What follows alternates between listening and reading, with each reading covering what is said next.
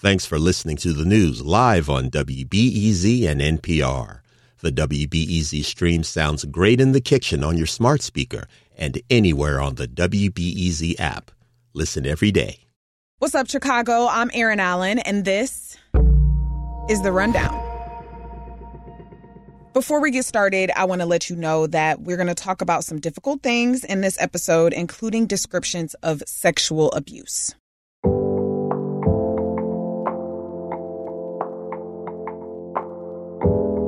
Hazing scandal with Northwestern University's football team may have surprised some folks last week, but a lot of us really only wish we were more surprised. The problematic parts of college athletics is a poorly kept secret in higher education. Now, there are a lot of layers to this story. Last year, the university opened an investigation based on an anonymous tip.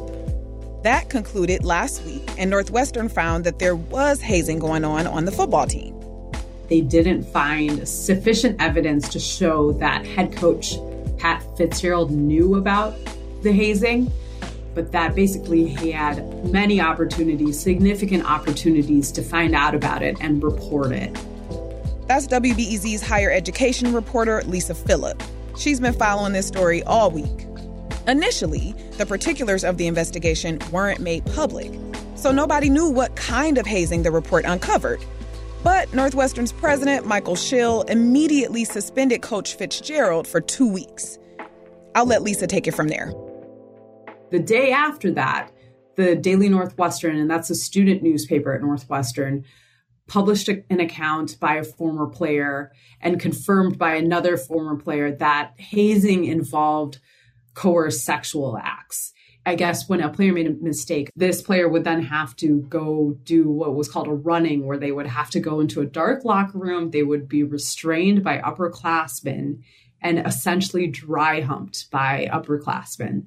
These were allegations made by a former player and confirmed by a second player. So, of course, there was an outcry after that yes. um, that Fitzgerald had only been handed a two week suspension, right? So, initially the president of Northwestern came out and said, I think I erred in my initial sanction against Fitzgerald. Um, mm. couple days later, Monday night, Schill comes back and says, We're letting Fitzgerald go. I gave him notice. He should have known and he should have gotten to the bottom of it. Yeah. Shortly after the kind of sexual nature of the allegations came through, there were these racial allegations that also came through, which yes. um, was also reported by the the Daily Northwestern. Can you talk about that? Yeah, absolutely. So the Daily Northwestern came out with accounts from three former players who had played with the team in the late 2000s. So this still was under Fitzgerald's purview because he joined Northwestern as head coach in 2006. Mm. So these three players basically they describe this culture of what one of them called enabling racism. Um, basically like players having to code switch to the extreme and like act white um, mm. One of them talks about this phrase that was used called the wildcat way. And that was this like euphemism for players having to act more white. Things like Fitzgerald and other coaches allegedly would ask black players with longer hairstyles to get haircuts so that they looked like the wildcat way. Wow. Whereas white players with longer hair weren't asked mm. to do such things.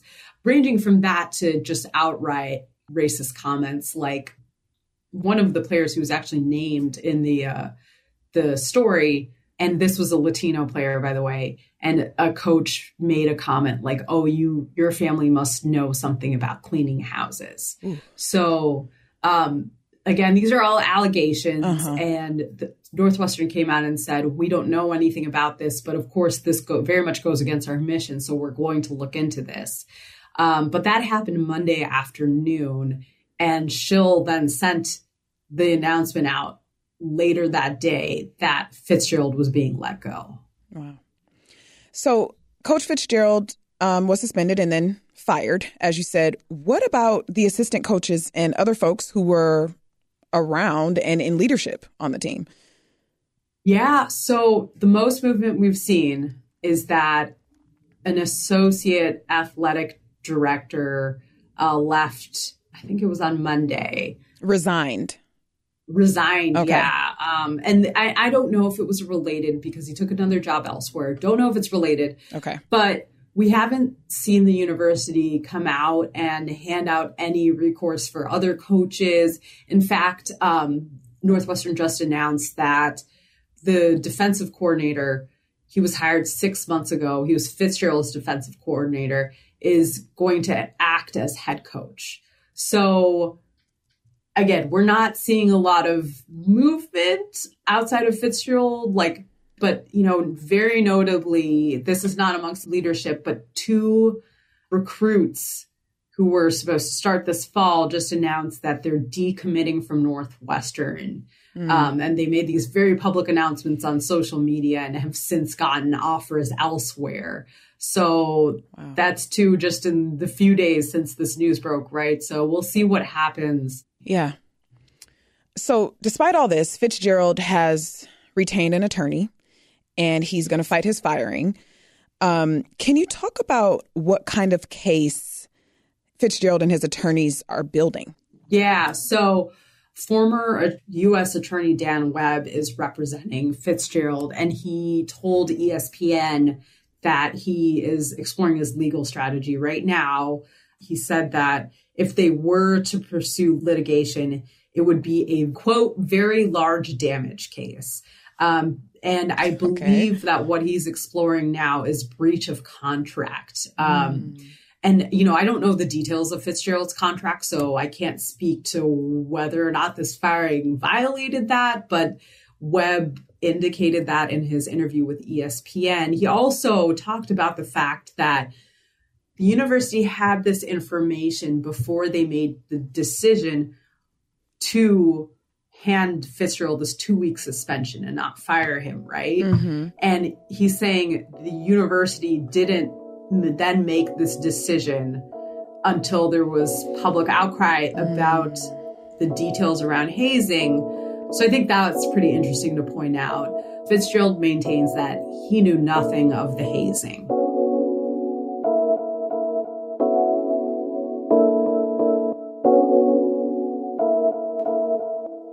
You've been talking about the outcry a little bit. I wonder if we can get into that some more. Um, what has the overall reaction been from the student body and other folks who are affected by the situation?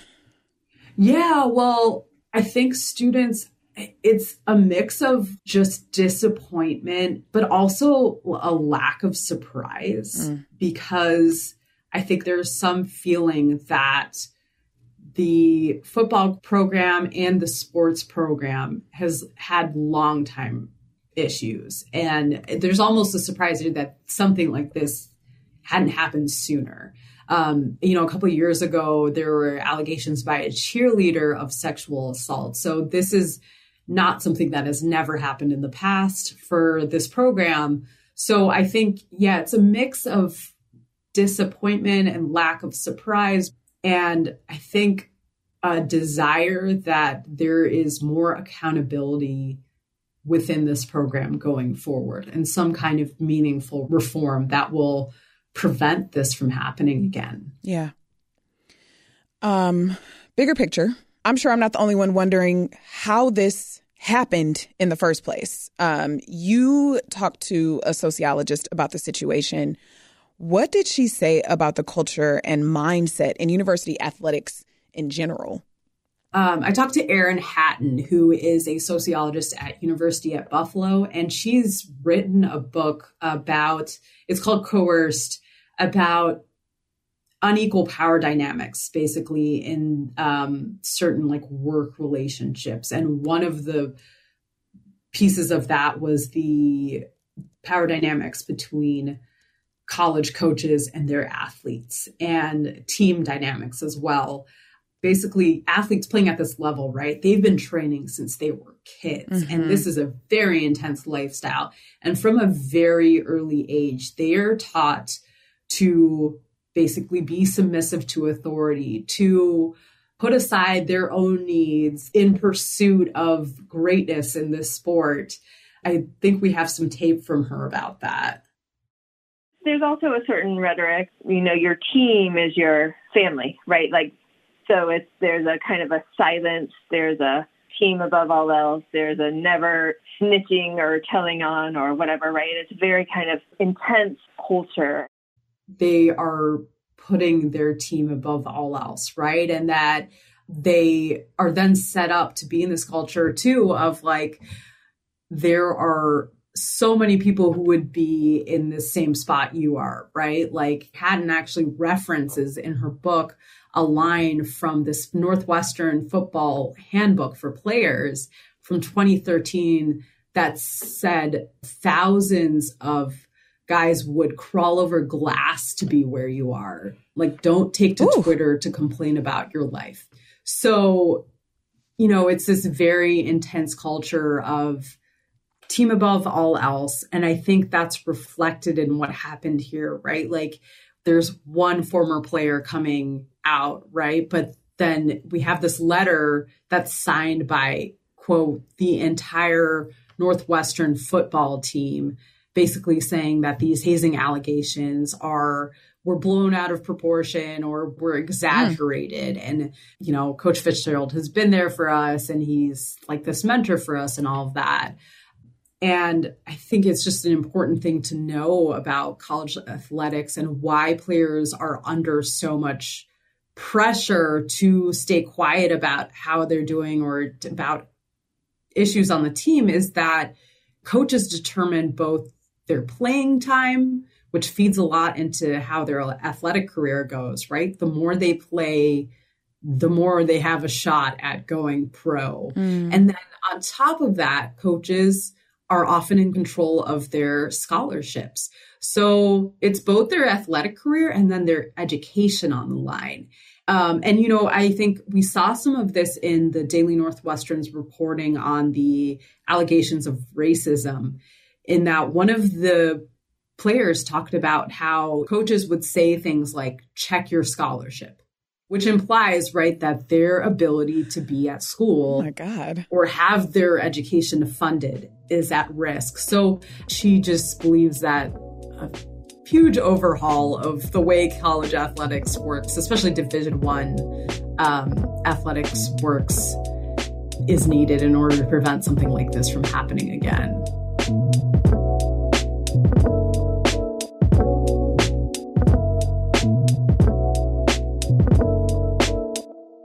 thing that really stands out about this story is that, yeah, Northwestern was doing its own investigation and had already temporarily suspended Coach Fitzgerald. But it wasn't until reporting from the student newspaper, the Daily Northwestern, that more comprehensive details came through. And that the university itself said was a part of their reasoning for firing the coach. Can you talk about the significance of the student journalists in all of this? That was one of the, you know, huge takeaways for people out of this past weekend, right? Like there was a Poynter, which is, you know, a journalism nonprofit columnist who called the students reporting the best reporting anywhere over the weekend mm-hmm. because these student journalists uncovered something that the university wouldn't do themselves, right? Mm. They had a six month investigation and didn't make these findings public. And I, you know, I don't know much about the reasoning behind that, but it took students yeah. to hold the university and the athletic program and Coach Fitzgerald accountable for what was happening within the program, right? And without them, all of this wouldn't be happening, right? Mm. Like Fitzgerald would have taken a two week suspension and maybe eventually more details would have come out. But I think